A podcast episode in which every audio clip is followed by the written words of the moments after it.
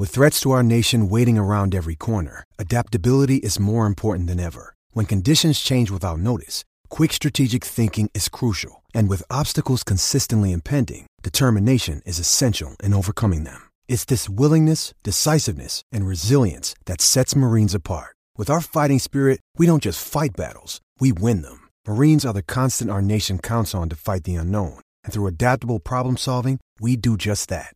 Learn more at marines.com. Hi and welcome. I'm Les Bubka, and you're listening to Accidental Podcast or something like that. Today, guest Iain Abernethy, uh, great uh, propagator of practical karate. Um, how are you, Iain? I'm good. The, you, the the signal doesn't seem great, actually, though. You've just gone a bit pixelated.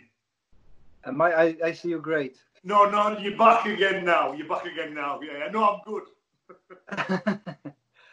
so, as everybody, I just mentioned before, everybody asks you about the practical side of karate and stuff like that. I'm going to try to bring the more human face of Iain instead of uh, karate Iain, if that's okay with you. Um, yeah, it's so, fine with me. Yeah. If you could tell us something about you, I'm now I'm sure that everybody knows everything about you, but in your own words, what do you do and who you are? Yeah. So, well, um, Iain Abernethy, 48 years old, live in northern England, the real north, not Liverpool or Manchester. I'm true north, right on the edge of the Scottish border. I always say if it was Game of Thrones, I'd be on the wall. I'd be the Night's Watch. Um, so I, have been doing karate since I was a little kid. It's been my profession for the last uh, best part of 20 years. Um, travel extensively, you know, to teach and stuff. So, and if people want to know more about that side of things, it's pretty easy to find. I'm fairly active online. Yeah, yeah.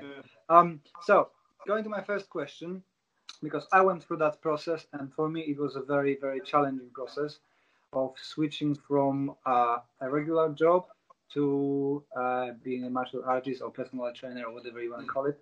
So my first question is, how long did it take you make that decision to leave your work? I think you've been electrician, isn't you? Mm, yeah. Uh, and go into karate. How long was that process boiling in you, or it was just instant? A long time. Yeah, it was. It was. It was a long time.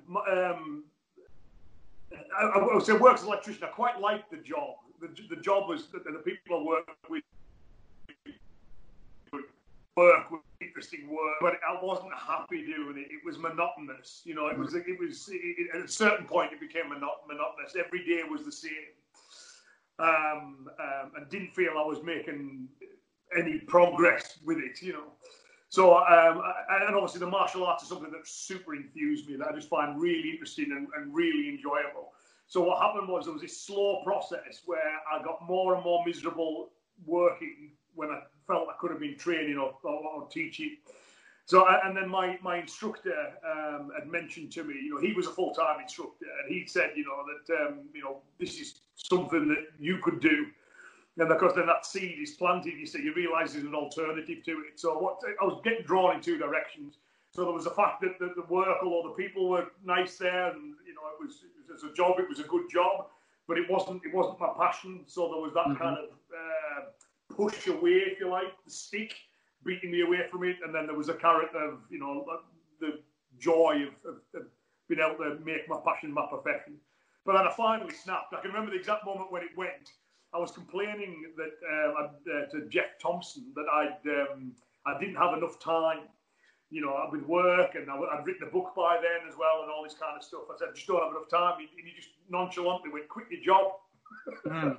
You know, you know, and I was like, I can't possibly do that. You know, how can I possibly quit my job? You know, and then um, that seed was in there. So that Jack told me to quit my job on the Sunday, and I drove home from training with him in, in, in Coventry. Every time I got home, I thought, yeah, that's what I'm, I'm, mm-hmm. I'm going to do. I, I, rang my dad, talked to my dad. My dad was, yeah, no, you, you, sh- you should do. You know what I mean? Is you'll always regret it if you don't. So I went in the next day to work, said to my boss and said, okay, I'm here for the next three months so I've got time to hand over my duties. You know, I don't want to leave anyone in the lurch, and then I'm I'm gone. So, so you didn't. You didn't. It was a long time coming, but quick at the So you didn't leave yourself the time for a doubt, because I done the mistake. I gave my um, employer, who's a great great guy, uh, a year notice, and it was just the wrong. It was a mistake. It was just uh, overthinking for a year, especially towards the end. It was just uh, terrible.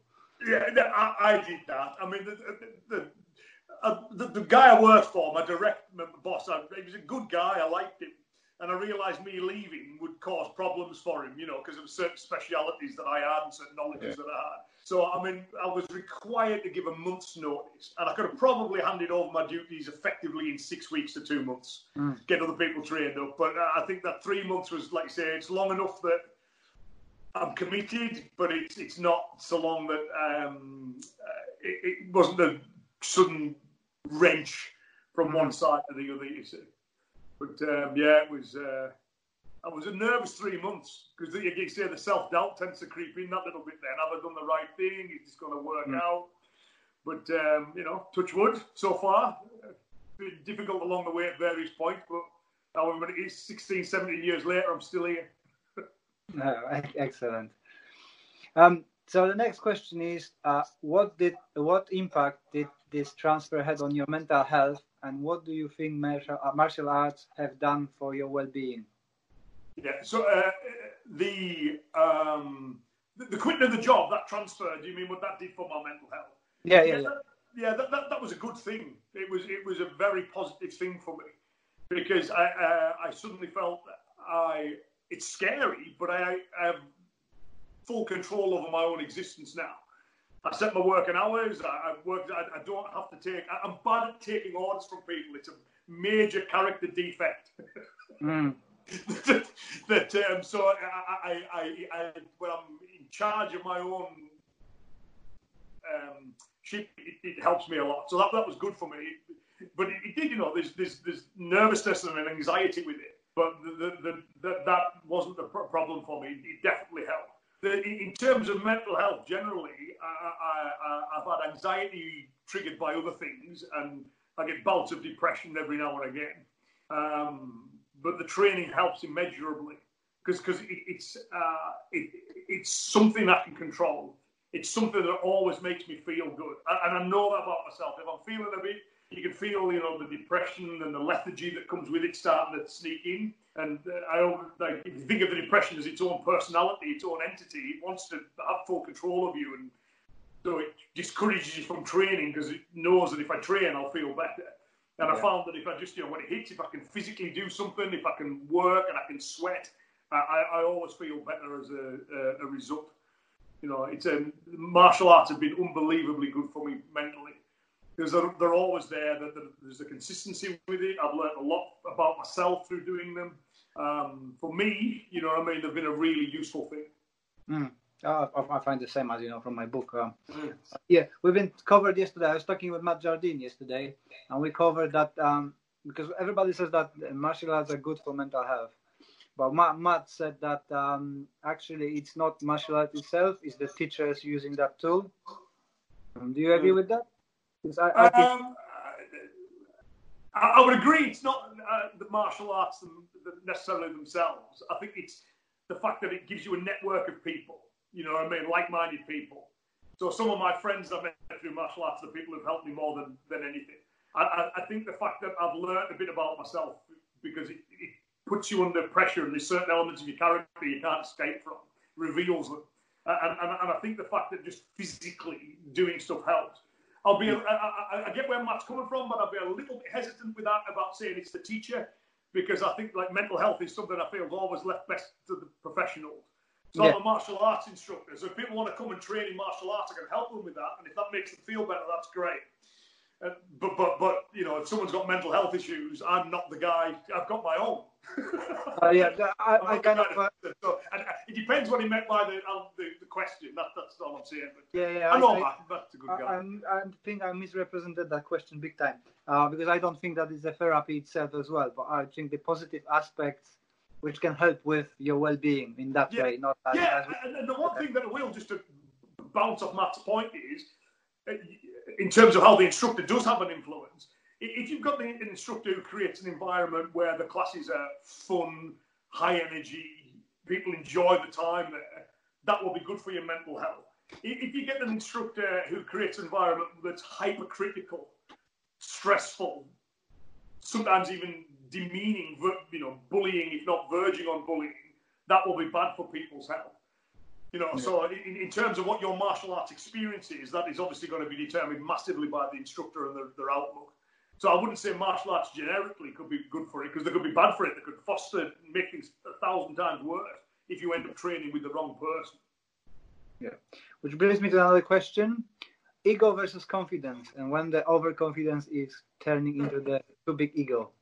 Uh, uh, um, so you wish me to discuss the the, the, the line between ego yeah. and overconfidence? Yeah, yeah. yeah. Um, I think there is a fine line there because I think you, you need a, a, degree of self belief to achieve a lot of things. You know, mm um, you, you need to be able to battle through those questions. I guess it would become is if those internal questions were never present and there was a denial of reality, I think that's when you've crossed the line of ego. So if I'm going to try something, there should be part of me that goes, these are the risks here. You know, you, you know, it's not just a case of do it and it will go flawlessly. I think it's good that little bit of self doubt that gets you to question the, the journey you're embarking on in order to plan it effectively. I think that can be really useful. So if I just believe this will work brilliantly and there's no way I can be stopped, I hmm. think that would be a sign that my ego is running rampant. And also, you know, the fact is, like, whether we like it or not, like at certain points, reality just slaps all of us across the face and reminds us how, how, how powerless we can be and insignificant we can be in certain things. So if I de- if I was to deny those reality checks, I think that would be a sign where your ego's kind of ran rampant, you know. Mm. But the need, I, I, I, I, there needs to be that self belief though there. I think you know that. Um, I, I, know that sometimes for me, one of the things like through my darker times that can really help me. Sometimes it's, it's a sense of defiance that just sparks in my belly. You know, a complete defiance of circumstance. This is a bad situation. This is going to be really difficult, and but there's that belief that there's no way I can be stopped. You know what I mean? So, so in degree, that, that can be sound slightly arrogant, but I, I know that will drive me forward as well. So it is a fine line. I guess there needs to be that element of self-checking. I think.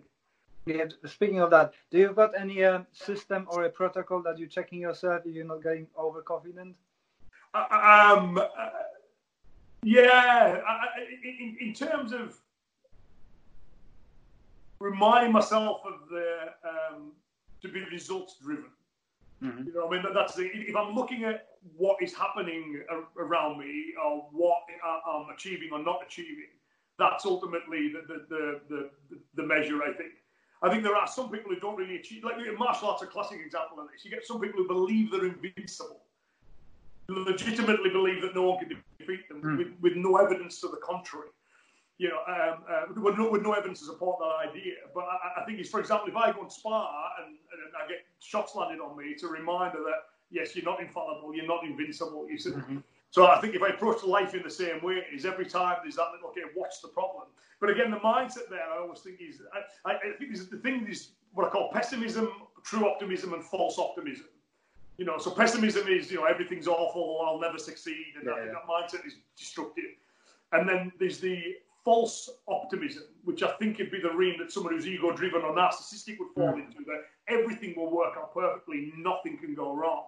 Well, they're just in denial of reality because that's not the way life works. So to me, I want to be a true optimist, that, that I will do my best to achieve my objectives and to get to where I want to get to.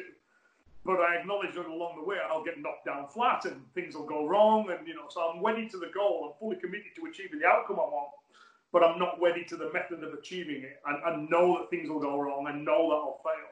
And, and again, I think that's martial arts when it's done right can teach you that. It, there's nothing like it for teaching you humility if it's done right. You yeah. know what I mean? Because you just realise there's always somebody better than you. You know what I mean?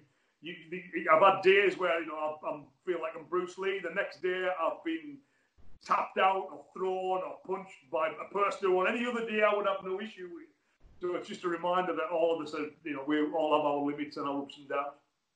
Mm. Yeah, so it is a great, great system. You've got that. Uh, if you are um, cross training and you're going out of your bubble, to get that reminder that there are people much better than you outside. Um, yeah, I'm lucky because I'm surrounded by them as well. I always think that, that that's a um, uh, a healthy thing. You know, you, mm. you, we, we can one thing we can't control in life is we can choose the people we have around us. You know, um, to a very large degree. So I, I, like to surround myself by people who do challenge me and do push me. You know what I mean? So like, I'll point to Peter Consterdine of this. He's, he's a fantastic in, instructor to work with because he does he doesn't ask you to do anything he's not doing alongside you. Mm. You know what I mean? And that kind of training is a constant reminder that I could be fitter, I could be faster, I could be stronger. You know, so again, it keeps your reality, um, your realistic expectation of yourself in, in check. I think while still giving you some positive boost because occasionally it's like, oh wow, look what I've just done. You know what I mean? So yeah. there's a balance to it as well. You know. Yeah, sure. Um, I kind of always uh, I'm a bit en- uh, envious of you because of your skill of uh, using scientific measures to do everything. I think everything in your life. Is that true? I'm rubbish with science. I go more with the heart, and then worry about it later. You, with every conversation, you are very systematic and very um, science driven.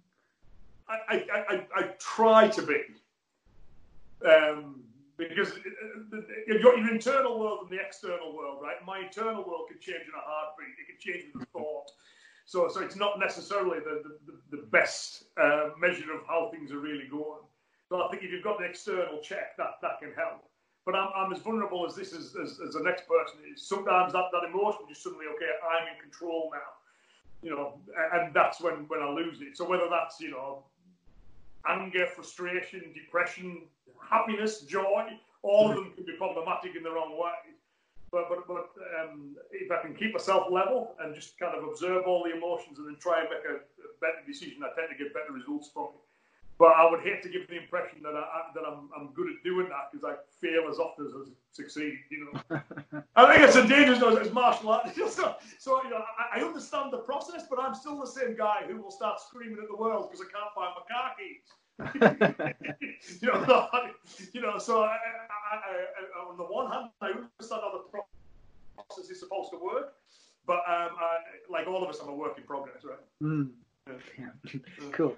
I, I like to uh, quote you because uh, I'm rubbish with the, the uh, kind of eloquent and uh, scientific descriptions. So I've got a problem. I just go look on Iain's website. He's got it covered. there is some formula somewhere like he keeps it. It's go and have a check. Check that. Well, well, well, I do. You know, I think that that's because um, science. The nice thing about it is he doesn't care what you feel about it. You know, it's yeah. objective. So I, I, think you know there's there's lots of things that science is no good for, but a general idea of, of not letting how you feel about something to be the overriding determining factor, because our feelings can be. I, I mean, I did a video on this recently. I think our feelings are very important, and they're, they're, it's hmm. good that we listen to them, and that they're very strong advisors. But I think they make poor rulers, and, and that's the kind of distinction I try and make for myself. You know, if, if I have a feeling about something, then I should always check that feeling and listen to it and it's important that it's there and I need to work out why it's there and what it's trying to tell me. But if mm-hmm. I just go, oh, I felt this, therefore I must act on it, it, generally that doesn't lead to good results in my case. It may for others.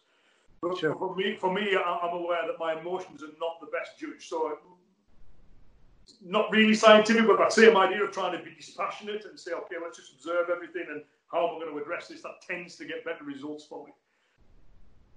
All right. A change of a set of questions. Um, you travel a lot for your work, uh, not at the moment, but so the question is, how did you deal with having traveled constantly? I remember we've been talking when we met about um, you being really tired about traveling, and and you've been happy that I said it must be tiring because everybody yeah. thinks that it's so wonderful. You're traveling all over the world. It, yeah, because there are two elements to that as well, isn't there? Because there's well, a few actually, but um, what people see you know, if they look at um, Instagram and all that kind of stuff, well, they, they, I don't take pictures of myself sitting bored in an airport. I, don't take pictures of myself being like, you know, exhausted and, you know, asleep on the plane and stuff. You see, so what people see is the good stuff. So I think sometimes there's an, an expectation that um, it's all good. I remember one of the ones I did. It was when I went. To, this was the second time I went to Las Vegas to teach for Chuck Norris's event, so this mm-hmm. is a really big deal. You know, I'm going to Las Vegas to teach at an event where a legendary martial artist is present. And a, a, student of a friend of mine, he's in his 20s, big Chuck Norris fan, wanted to come with me. No problem. You know what I mean? They give me this big room with a couple of beds in it. And, you know, you, you come with me, you know. So we went, and at the end of it, he said, you know, I just can't believe how tired I am. I can't believe how exhausting that was. I we all, well, that's the side of it that nobody sees. But I've got good at it. I am good at traveling. I'm really good at making use of that time. You know, I'm really efficient with it. I can tell you what, right down to I know exactly where I'm going to park in every single airport, so I can get in and uh, out of it as quick as I can. I always have all my electronics with me. I, I know where I'm going to sit, where I can see the, the screens. I've got work that I can do while I'm sitting there. So I, have got really, really good at it. And the funny thing is, there are elements to it that I complain about, but now that I can't do it, I miss them immeasurably. I suppose, like with everything, uh, practice makes perfect, isn't it? So yeah, yeah, that's, that's it. I, I, I, um, you know, and again, if someone who's got a fairly hectic lifestyle, I can use that time to relax too. So I often, you know, I'll do some work, but sometimes I'll just listen to a podcast or listen to some music or you know, think a few thoughts. So it's just yeah, making use of the time. But it, you know, it's like anything; it can be hard work. You know. Yeah, yeah. So another one about hard work. Uh, you've got two little ones. Mine just woke up and is so Anna is taking care of her. Um, what impact, if any, has uh, having children on your martial arts? Um, yeah. Uh, well, the first thing is I don't train as as often as I used to. you know, so when, when I'm in my you know twenties with no kids, you can just you know train whenever because no, you, you you're the only one who matters to you. You know. Um, so, so on, on that side, um, it's taken away from that. But the other thing, of course, it's a way I provide for the family too. Mm-hmm. You know what I mean? So, so that's an extra motivator, you know, to make sure that I'm really on the ball with it because that's what my family need me to, to be. You see, so in order to um, provide the best possible life I can for them. You know, yeah, but it is, you know, as soon as you have kids, everything changes. You, you just whole perspective of the, the entire world is now altered. Because up to that point, you're really the only thing that matters to you. You know what I mean? And then you realise, okay, not only have I got to take care of them now, but you know, I, for my kids, I think about I, I, want them to know they're okay when I'm dead and gone. You know, mm. so I need to make sure that I, I, set them up emotionally and financially and everything else to make sure they have the best possible start. You know, just as my you know parents did for me. You know, I, I want to you know the best possible thing I can do for, for mine as well. So that obviously changes your outlook on everything. Why do you write? Because you said you you like love to write and you want to be a writer. What's the drive? Yeah, I, I, do you know what on, that one? There was I once heard uh, I forget the name of the author, but it was a radio interview with a famous author who said um, I, I, he said I hate writing, but I love having written. Mm-hmm. You know what I mean? And, and, there's an element of that for me. There's something quite satisfying when the, the book is complete. You know, but those early days, the writing, I find that really hard work. But what I do enjoy is when I found my stride with it. And the reason I think I like it is because it forces you to structure your thoughts in a very clear way. You know, so it, it's mm-hmm. a, a, a, chance to really dissect what I think about any given issue, and to make sure that I'm doing so in a, in a coherent and logical uh, logical way.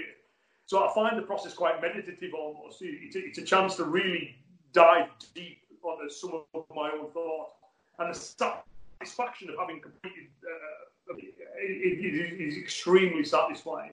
The bit I don't like is in the early starts when I haven't quite got my stride with it. That can be hard hmm. work. But again, I remember another author, and I should remember the names of these quotes. He said, "You know, writing's easy. You just stare at the paper until your eyes bleed." I thought, I thought, yeah, I, I, know that feeling as well. You know what I mean? Please. The one thing I found useful is I'll just start writing gibberish now, and I found that tends to work. You know, so Mm-hmm. If I'm sitting there, and I'm thinking I'm not quite sure. I'll just start writing, and 99 times out of 100, that first part of writing ends up getting redone. Yeah, but it yeah. gets me going. It helps me get my stride, and then from there, it kind of you know it flows. So it's yeah, so right. enjoying.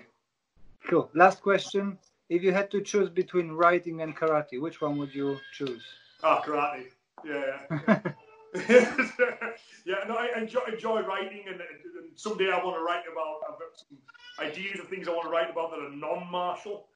Mm-hmm. But um, the, the, karate is just such an inherent part of who I am. I think if it was taken away, I wouldn't be me. Uh, you know, I've, I've, grown up with it. It's ninety percent of my relationships are people who've been introduced to me through karate. You know, friends. you know, family as well are trained too. So um, yeah, I couldn't, I couldn't, I couldn't do without the karate. I don't think. Cool. That's uh, all the questions I've got for you. Uh, I enjoyed it uh, very much. I hope you enjoyed it as well. And yeah, it was fun, Social Podcast Network.